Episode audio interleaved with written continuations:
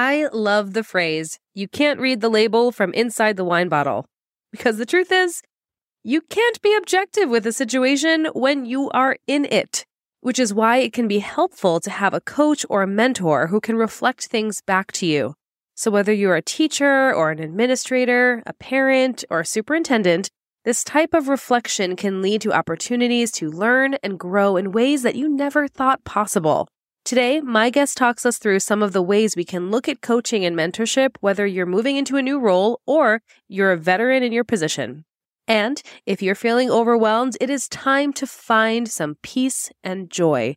My ebook, 24 Ways to Find Calm in Your Busy World, is now available to podcast listeners for free at empowerededucator.com slash ebook.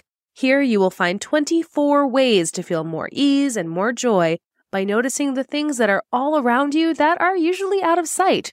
I did all the work for you, and it's yours for free. So download your copy today at empowerededucator.com slash ebook. Remember all the passion and vision you had when you first went into teaching? Feeling like building young minds and creating community through your work would make a lasting impact on this world? Well, those days may feel like they're behind you now because you're exhausted, stressed, and overwhelmed and frustrated, but I'm here to tell you it doesn't have to be like this. In fact, the love of teaching never really went away, but it absolutely needs transformation. Welcome to the Take Notes Podcast. I'm Jen Rafferty, former music teacher, mom of two, and certified emotional intelligence practitioner, and I'm here to light the way for you. In order to create a generational change for our kids, we need to shift the paradigm away from the perpetual stress and overwhelm and into a life of joy and fulfillment. This is Education 2.0, where you become the priority, shift how you live your life, and how you show up both at work and at home. So take a sip of steamy morning coffee and grab your notebook. It's time to take notes.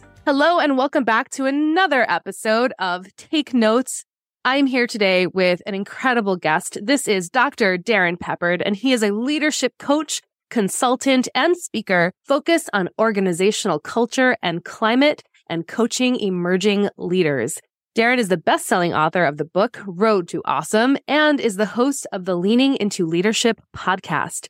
As, as he calls it, a recovering high school principal, Darin shares strategies and lessons learned from his 26 years in public education to help leaders gain clarity, find their joy in their work, and walk in their purpose. Darren, thank you so much for being here and chatting with me on Take Notes today. Yeah, absolutely, Jen. Thanks for having me. And got to say, when you read it that way, 26 years, man, it seems like wow, that was a long time. And I guess maybe it doesn't seem like it. It actually was a long time. It really was.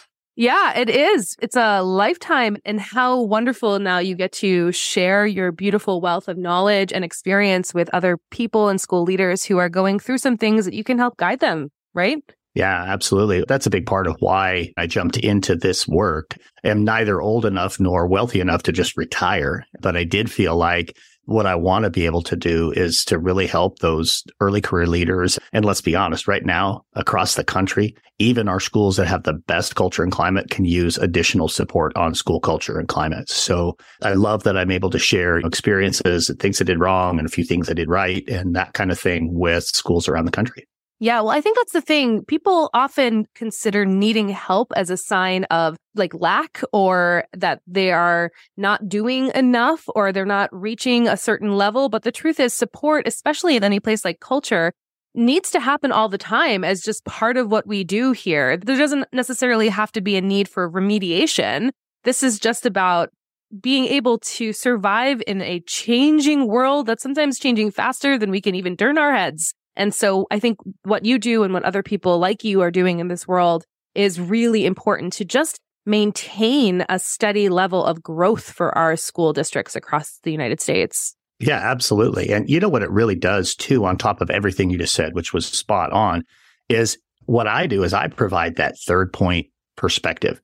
I'm not right in the middle of it. And so often in leading our own schools or leading our own districts or leading our own classrooms, we get so deep into the work and just so engrossed in it that we end up with blinders on. And it's not intentional. It's not even a bad thing. It's just sometimes really beneficial to have that outsider perspective who can mention, Hey, I noticed this or ask questions like, what is your strategy here? Or what are you seeing as progress in this particular area? Or whatever the case may be. And that third point perspective, that coaching perspective, I think is just so valuable.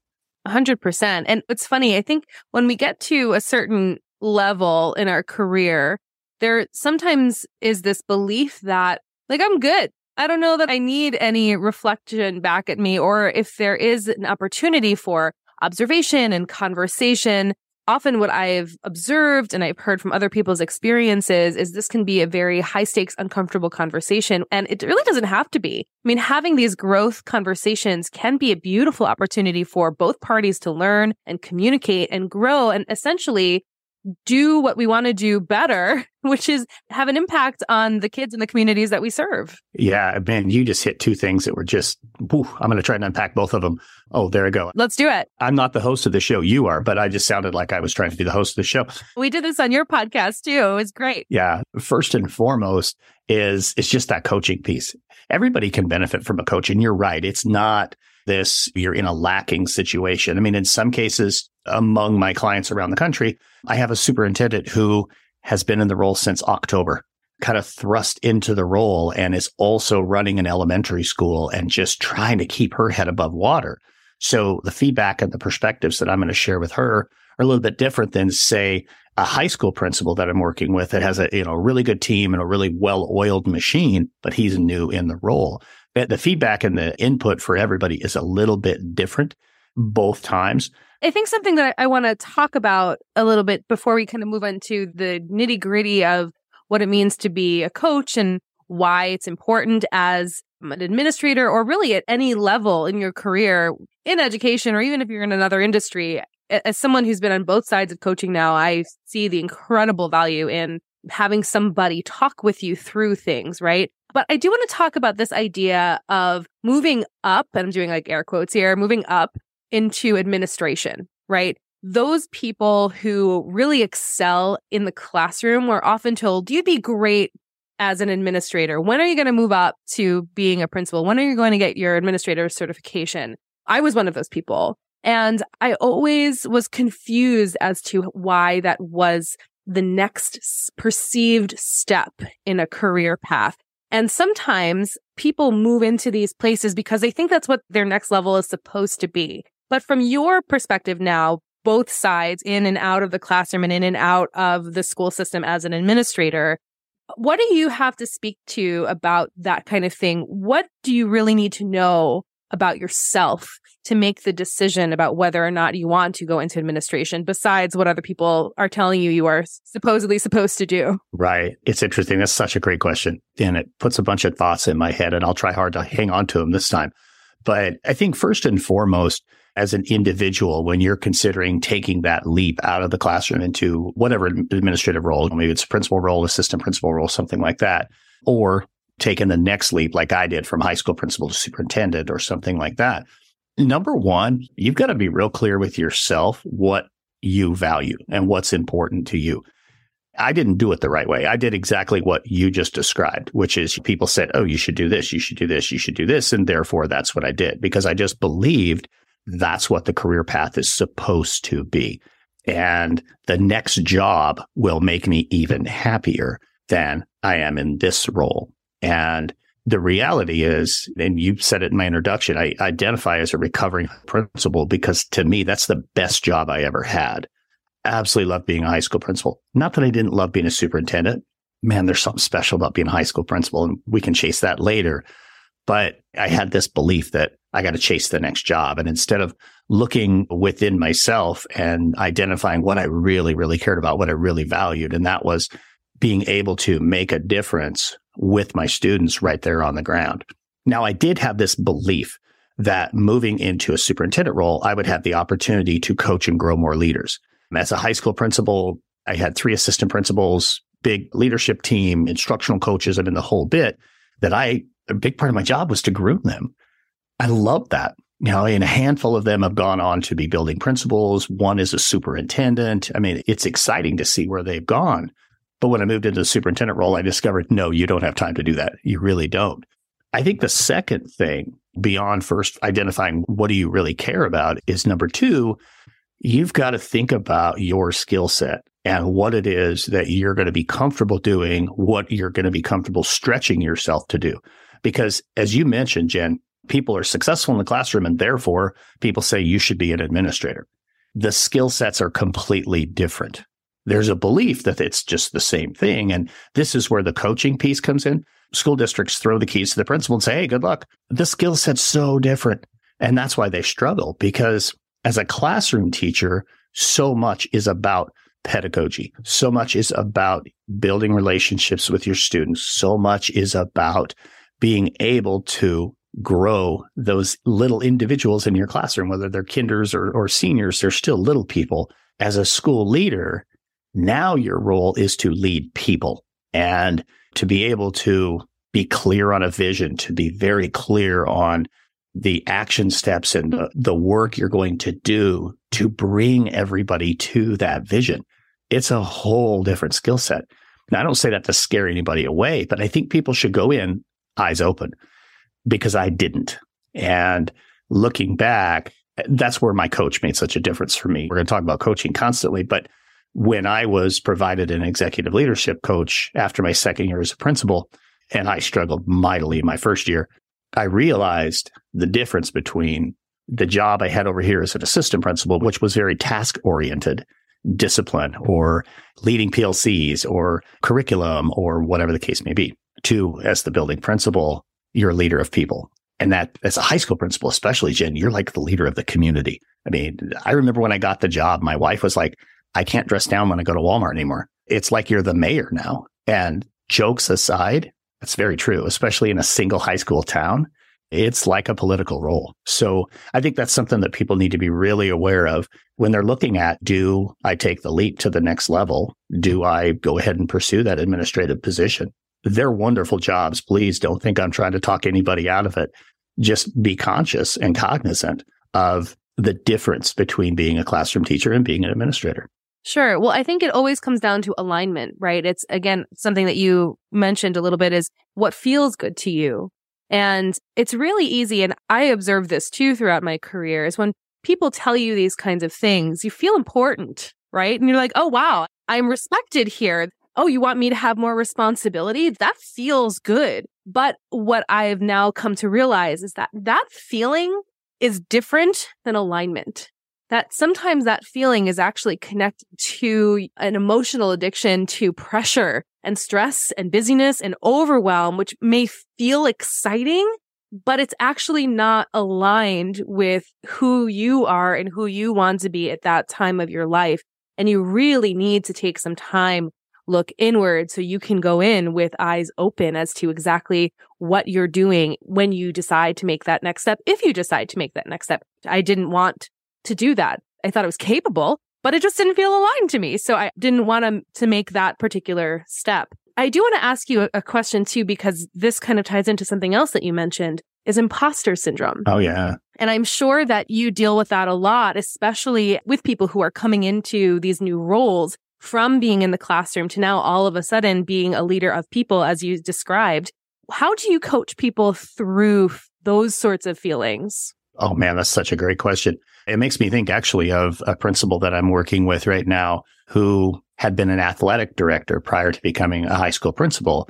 His classroom experience was as an inclusive special education teacher. And his imposter syndrome, his imposter that comes out is how can I go into a calculus class? How can I go into an AP chemistry class? How can I go fill in the blank? How do I go in there and provide any quality feedback about instruction when I taught special education. And a lot of how we defeat that imposter is through repetition. It's through being honest with ourselves, confronting the pieces that cause that imposter to come forward and starting to stop rationalizing this deficit mindset. In this particular person's case, I've spent a lot of time in his school and luckily for him, I mean, I'm really proud of him for this, but his focus is on growing as an instructional leader in his school. And so we're spending lots of time in classrooms, which that's how you overcome that. Get in the classroom. If you're going to stay in your office, Your staff won't see you as that instruction leader. Get out there, have those conversations and just be genuine with people. Tell me this, Jen. I mean, what is the perfect classroom experience in order to give somebody feedback? Is there one? I mean, yeah. really? No, there's no such thing. Yeah. But I think a lot of times administrators fall into that. I have one that I'm working with that taught at the elementary level, taught at the high school level as a middle school principal. Staff will say, well, but you didn't teach middle school. That doesn't matter. Good instruction is good instruction. You can give quality feedback on instruction regardless the level you've been at. That with him in particular, that's how we've really addressed that imposter now the reps that I talked about, that repetition, that's getting in the room. That's having conversations with staff. That's asking good questions. I think a lot of times administrators, especially early career administrators, they fall into this belief, and, and I'm chasing the instructional piece because this is typically where people have the imposter come up the most. They fall into this belief that they have to have all the answers when they go in the classroom. Like, I have to tell this pre calculus teacher who was the state teacher of the year how she could do something better. No, you don't. you take the third point perspective and you come in and you just ask a good question. The administrator that I'm talking about, in his case, we talked a couple of weeks ago about just asking good questions. Like he has a staff member that he'd like to push him a little bit, but he's been teaching for 30 years. And so the strategy that we're using is, Hey, can you give me some advice on this particular strategy? I have a first and second year teacher who are using something similar. I'd like to see them grow it a little bit more. What advice can you give me? When we're asking our veteran teachers for advice, they are going to lean into us because just like you said a few minutes ago, they believe in you. They trust you. They want you to have this additional responsibility. And if you ask for advice, they're going to give it. They're happy to give that. So I think there's a lot of ways to address the imposter, but number one, address it head on. Come right at it. Don't hide from it. Because if you do, it's just going to continue to linger. I mean, it's going to be a shadow over your head all the time.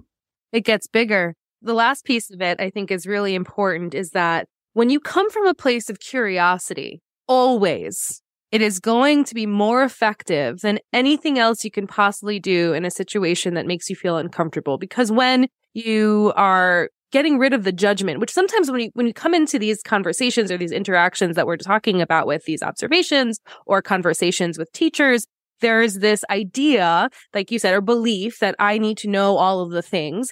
And that's really about self judgment of yourself. You 100%. shouldn't anything, right? And so when we replace that judgment with curiosity and just think to yourself, well, what questions do I need to ask this person sitting across the table? What questions do I need to ask myself?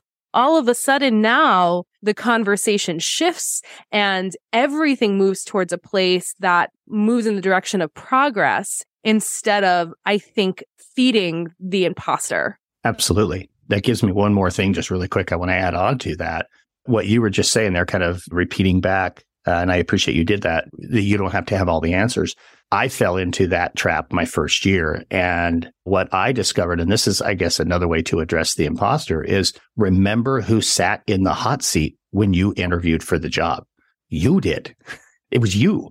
And not only that, remember who answered the phone when they called to offer the job. That was you. Remember who said yes. That still was you. I fell into this trap of, I call it Superman syndrome, where I thought I had to be everything to everybody. Like I had to be the smartest one in the room always. I had to have everybody, you know, answer everybody's questions, solve everybody's problems. And oh my God, Superman did not sit in that chair when I interviewed. I did. They called me and offered me the job. I said, yes, not Superman. You got to be yourself. And yes, you do have to be willing to look yourself in the mirror and be comfortable with your shortcomings and be willing to say, Hey, I want to grow and get better here. Tell your staff, man, get vulnerable and be honest with your staff. Hey, I'm not very good at this. I'm really good at this, this, and this. Your staff already knows that, by the way. When you tell them, hey, I, I know I have to grow and get better here, that's when they really start to lean into you and start lifting you up and saying, hey, have you thought about this? Or hey, come to my classroom today. I've got something going on I want to share with you. And before you know it, what you said, which was absolute dynamite, absolute gold, was it starts to become conversations.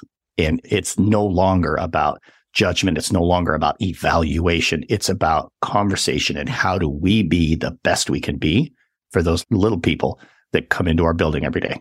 Yes. And that's how we elevate that this is how we do it. It seems so simple because it is.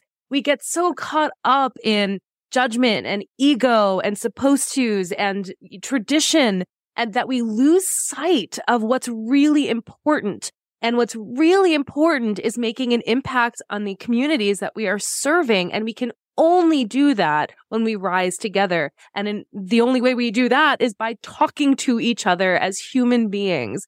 And this is something I have to pick up what you just put down for me because I know you planted it there for me to pick up was the Superman syndrome. Yeah. I'm grabbing the bait for me, Darin. That narrative, which we've talked about before, and what I've shared in my TED talk is that we are not superheroes. And it's that narrative that does get very dangerous because while it plays out for different people in different ways, what you just described is another one of them is feeling as if you need to know all of the things and be everything to everyone.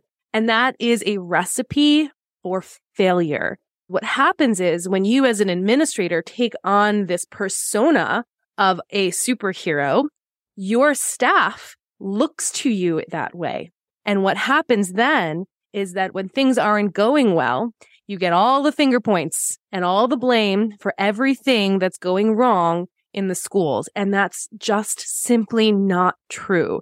And this humanizing of educators at all levels is really important. And again, will start to open up doors for conversations between humans instead of this hierarchy that seems to be perceived in how we operate schools right now. Can you talk a little bit about that as well? Oh, yeah, absolutely. I'll start with the hierarchy. I think this gets back to you, you said the word tradition. And traditionally, you go into administration and therefore this is what you do. People get really wrapped up in the job description too of, oh, well, this is what I'm supposed to do in this role. And a part of it is I'm going to evaluate my teachers and I'm in charge of the budget and I'm this and I'm this. But the role of the administrator has changed. I think certainly in the last 10 years, but definitely in the last three or four years. In so many ways, the leader of the school needs to be the champion of the school, not just the manager of the school. And when that transition took place and we moved away from the principal just being the disciplinarian. By the way, as a principal, I did basically zero discipline. I had an assistant principal for that principals, they're the champion of their schools. That's what they need to be. They need to be the chief storyteller, the person that crafts the narrative of who our school really is. They need to be the person that is able to stand up and kind of maybe pull back the shirt a little bit and let the Superman symbol come through when that hard criticism comes from the outside. They have to be that person who's willing to deflect that from their staff to protect them and, and keep them feeling like they are doing the right work. You can't do it forever, but sometimes as a principal, you have to be that person. Sometimes you have to be the mentor, that person who's growing people. So many different responsibilities for principals that traditionally that's not what they did. To me, that's one of the biggest struggles I see. People come running into administrative roles, especially right now. There's like this vacuum in leadership roles. And not that there aren't people to fill them, but this vacuum was created at the end, the end of the line, if you will, where superintendents like myself who stepped out or retired and principals who have stepped out and retired a little early. Now there's all these positions and all these people have come charging into the roles, but they're not ready yet. They need the support. They need the guidance. They need the coaching and that kind of stuff because I think they know and they see what the role of the principal can and should be. But so many of their schools and their communities are stuck in that tradition of no, the principal is basically the manager of the school. I think I scrolled a little bit away from what your question was. No, I think you did hit on something that's though important because for those of you who've been listening for a while know that I generally like to think of tradition as peer pressure from dead people. I mean, we are living in a world that's different from where these traditions started. And traditions can be great if they are serving us. But when we do something because of tradition for tradition's sake, we are actually doing a huge disservice to our communities. And like I said just a minute ago, we live in a different world and we need to work and live and love and care for each other and learn and grow in this world And that means that we need to shift our paradigms a little bit. And if people aren't getting on board, well, then we need to start having those conversations by asking really good questions. Yeah. So, uh, so I'm going to go somewhere that you are either going to love or hate. I don't know. We're going to find out. Give it to me. You said tradition enough. And I absolutely, I'm over here laughing with the dead people reference because where it takes me is back to my master's program. And I don't think I learned a lot in my master's program, but I do recall Dr. Mike Ford was the instructor for this particular course. I don't even remember what the course was, but we got into this conversation about tradition. And he turned and looked at somebody in the room and said, Tevye, you just need to let it go. And almost no one in the room got the reference. So he made us watch. Oh, yeah. He made us watch Fiddler on the Roof in the class. As he should. Yes. And that's, I mean, every time I end up in a conversation like this where we're talking about these traditions we won't let go of, I think of Tevye because that's like the plot of that movie. It's tradition for the sake of tradition. My God, let it go. So yes, we have to let go of some of the traditions that we've hung on to. I think it's part of why we face so much outside criticism right now in education because we think we've evolved, but we really haven't. Not enough. And yeah, let it go, Tevye. Let it go. Yes. Well, you're speaking to a former music teacher and a Broadway That's why aficionado. I thought you'd love it. So uh, yeah, and if you haven't seen Fiddler on the Roof, please make sure that you go do that right after this episode. That is the only time I will probably ever talk about Tevye on a podcast. So save this one, folks. This is gold. Yes. Well, not the last time for me, though, I, I'm Okay. sure. Um, and now you'll think of me every time you mention Tevye. 100%. But it's true. And I think you're absolutely right. I think that there are pockets of beautiful evolution happening. And COVID provided us a brilliant opportunity to start fresh. I'll be totally honest with you, Darin. When we had that time period between March 2020 and the start of school in fall of 2020, my rose colored glasses were on so super tight. I was like, ah, this is going to be great because we're all going to realize all of the things that are going wrong and we're going to be able to fix them finally because we can start fresh and we can have these beautiful conversations with each other. And I was having conversations with educators all across the United States and we were talking about pivoting and how we were going to be creative and da da da da. And then what happened? Fall of 2020 came around and there was zero changes regarding the progress of where education could go. And instead, we were trying to fit the square peg in the round hole now with all of the limitations that needed to happen for safety procedures, right? And now we're back to where we were and not very much has changed. And I think part of why I'm on this very serious mission is so people can stand in their power in a way to take what they've learned from that time and actually generate some action that will move education forward to align with this time that we're living in right now. Well, it absolutely should be like a golden age for education. And another one of those things that has, I guess, anchored progress from getting out of the dock, if you will, is this awful, awful phrase, one I just can't stand, this learning loss. Because because kids weren't in, in school and didn't learn whatever, I mean, participles or the quadratic equation or who cares? They learned it the next year. It's not a learning loss. It's think about everything they did learn or the opportunities they had to learn. And some schools, Jen did a brilliant job with this. They embraced it. They said, here's a golden opportunity and they took it. Unfortunately, so many school boards and legislative bodies and that kind of thing, as we started to move back into getting school going, got just focused on things like masks and social distancing. Yeah, those things are important, but I remember telling my leadership team, guys, we need to focus on teaching and learning. I mean, that's what we're here for. And I'm not saying let's focus on the things they missed. Let's focus on what they did learn. Let's focus on where we can go from here because, hey, this is a great opportunity to innovate. We can do so many cool things. But then, yeah, there are schools that just didn't take advantage of it. I mean, even simple things. I had a conversation yesterday with a girl I went to high school with. It was a conversation on Facebook.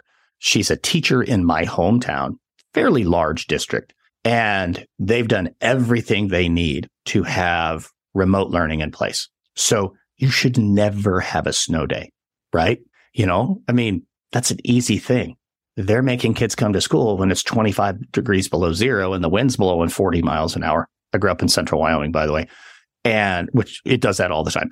But here they have this opportunity to say, Hey, this is too cold. It's not safe. Let's just do a remote learning day. And they won't do it. They won't pull the trigger on it because they face some political backlash from people in the community. If it's what's right for kids, why wouldn't we do it? Eventually people will see, oh yeah, this is what's right for kids, but they're stuck in tradition. And I don't want to pull us back into the tradition conversation, but that's what it is. Oh, that's what it is. That's an important theme here because that's the thing that's holding us back. But I want to actually go back to something else that you said earlier, because now, as a role of, of a leader, as you said, you are the chief storyteller. Mm-hmm. So, how do you use that platform as a leader to move your school forward in a direction that is keeping us where our feet are right now in the present, moving towards a future that we cannot predict while maintaining your integrity as a district regarding your vision and what you stand for? How do you coach people to do that? That's a big role. It is. It's very, very big. And I would tell you that first and foremost, the most important thing is you've got to have a clear vision. You've got to have that vision and you have to start to build that groundswell of support from within your staff around that vision. This is what I'm talking about when we go back to the role of the principal isn't to be the manager. You know, a big part of what you do, and, and even when we talked about the skill sets, this is a skill set that's way different than than what you need in a classroom. Not that some classroom teachers don't have that skill set; they do. I'm not downplaying them, but this is that part of the skill set where you have to be this great storyteller of this vision, and you have to tell it to everyone. And you don't tell them once; you tell them over and you tell them over and you tell them over and you tell them over. Because the longer you speak life into it, the more likely it is to become a reality. It's just like chasing a goal or anything else for that matter. If I said, Hey, I want to run a marathon, I don't just say it once and hope it happens. There's work that goes into that. There's training, there's dedication, there's planning, and there's accountability. So when you're crafting that compelling narrative of your school, yes, you're starting with that groundswell of the people right around you, but you don't leave out the other stakeholders. It's getting your community on board. I'll tell you as a high school principal, I talk about it all the time about the benches that were in in our high school and how I spent most of my time on a bench. I was either talking with students or I was talking with some of my staff, or if I had parents in the building, I would sit and talk with parents. I mean, you never pass up an opportunity to talk about the great things at your school. But it isn't just about being out having coffee with people and going to Kiwanis Club and going to this luncheon and that. I mean, those things are important, but it's also what you said. You said it so well, and I don't know if I can recapture it, but being aware of where your feet are and your feet need to be in the classrooms too, because that's part of the narrative that you want to be sharing. The more great things I'm talking about in the community about my teachers, the more great things I'm sharing, whether it's social media or even print media, I mean, whatever, about the great things my kids and my staff are doing that speaks life into it. Jen, I have a good friend who he's an assistant prince or assistant superintendent now, but he was a high school principal in Virginia, brilliant high school principal. And part of his compelling narrative was that they were the greatest high school in America or the world's greatest high school. Sorry, it's the world's greatest high school is what he would say. North Stafford High School, Stafford, Virginia. That's how Tom Nichols would refer to a school. Hey, we're at the world's greatest high school it reached a point during Tom's tenure where people would say, Yeah, Tom's over there at the world's greatest. They stopped calling it North Stafford. It was just the world's greatest. That's what they called it. It's an incredible high school, but they did a lot to breathe life into that. People started taking pride in that. And people would ask him, you know, Hey, Tom, how can you prove to me it is? And his response was always, How can you prove to me it isn't? How can you prove to me it isn't? Everything we're doing here is to be the world's greatest high school. And now, what's wrong with that? So again, have that compelling vision and speak life into it constantly. You don't have to be a big front man like I can be. I mean, I love that role, by the way. It doesn't, it shouldn't come as a surprise, but you don't have to be super flamboyant or, you know, you don't have to be always the person on the mic, but you do have to live your values out loud And when you do that, other people come along and they start to live it too. And before you know it, it isn't just your voice. Everybody's telling your story. I'm so glad you shared that example because that really underscores the power of the vision and then the collective vision. Because while you might be the chief storyteller, what you're doing is you are empowering others to tell their own stories within this greater vision. And that's really the magic of vision. Absolutely. It's beautiful. Yeah. A vision that belongs to one person isn't a vision. It's a hope. It's a dream. And that's how it starts, right? It starts as a hope. It starts as a dream. My high school, and we were on the road to awesome. I mean, that was our thing. And obviously, road to awesome has just become who I am. But that's how it started. Hey, we're all on the road to awesome. We're all going somewhere. Why wouldn't we go somewhere awesome? That's what we kept saying. That's what we kept saying. And before you knew it, we were pretty doggone awesome because it went from my vision and my dream to everybody taking so much ownership of that. And yeah, that's what it's about. I just got chills telling that story. I haven't told that story that way, I don't think, in a while. That was cool. I got chills through the Zoom camera for sure. It's powerful. And I hope those of you who are listening can really appreciate the value in what Darin's sharing right now. And this vision idea has so many layers to it. And I truly believe this is how we change the world is we visualize something that doesn't exist yet and we, like you said, live it out loud. I think that's beautiful and get the people around us to rally. And so it's not just you anymore. It's you and your community and whatever that community looks like. So thank you for sharing that and highlighting that, that beautiful story. Yeah. Let me put a bow on that too. Here's what happens when you do it over time, over time, over time. It just becomes its own thing. And now that's how we've always done it here becomes that and not that old tradition. Yes, that's it. I like how you tied that back around. I loved that. So before we go, I do want to ask you the question that I ask everybody, which is what is your dream for the future of education? Oh, I love this question. And I think first and foremost, the dream, the future education for me is every student as an opportunity to chase their dreams. I know it, it seems kind of watery to say that, but what I don't think we should be doing is continuing to keep kids in a box. And there was a point in time when this was when I was a high school principal, when our state had adopted and it was happening across the country, this whole career ready thing. And it was the way they phrased it was career or college ready. So in other words, you had two boxes. We're either preparing you to go to college or we're preparing you to go into a career. Newsflash, Jen, everything you do in school is about preparing kids to go into a career. They might go to college, but you're preparing them for a career. Their career might be stay at home mom. Their career might be somebody who works from home, but you're still preparing them for a career. If we can get to a point where students have the opportunity to have their own dream, their own vision, like we just talked about with a school, if each individual kid can have that dream and be able to put a path together to take them there, it's a wandering path. You and I both know that. I mean, the, dream that you might have as a six year old is going to change when you're 10 and when you're 13 and when you're 17. But as long as you understand and know as a child that you have control of that path, that you are your navigator and that you have all this support around you to get there, to me, that would be the dream of what education should be going forward. Let's stop putting them in boxes. Let's stop even the meme that says things like, let's normalize going into career technical skills. I think we did that. Let's stop sharing that meme. All that meme does is reinforce the two stupid boxes. Let's normalize kids being able to create a path that takes them to the dream that they have for their future. That's what we should be doing. I would love to be the chief storyteller for that one. Oh my gosh, yes. You want to be the co-chiefs? Heck yeah. Yeah, we'll, we'll co-chief that one. Yeah, I'm with you 100%.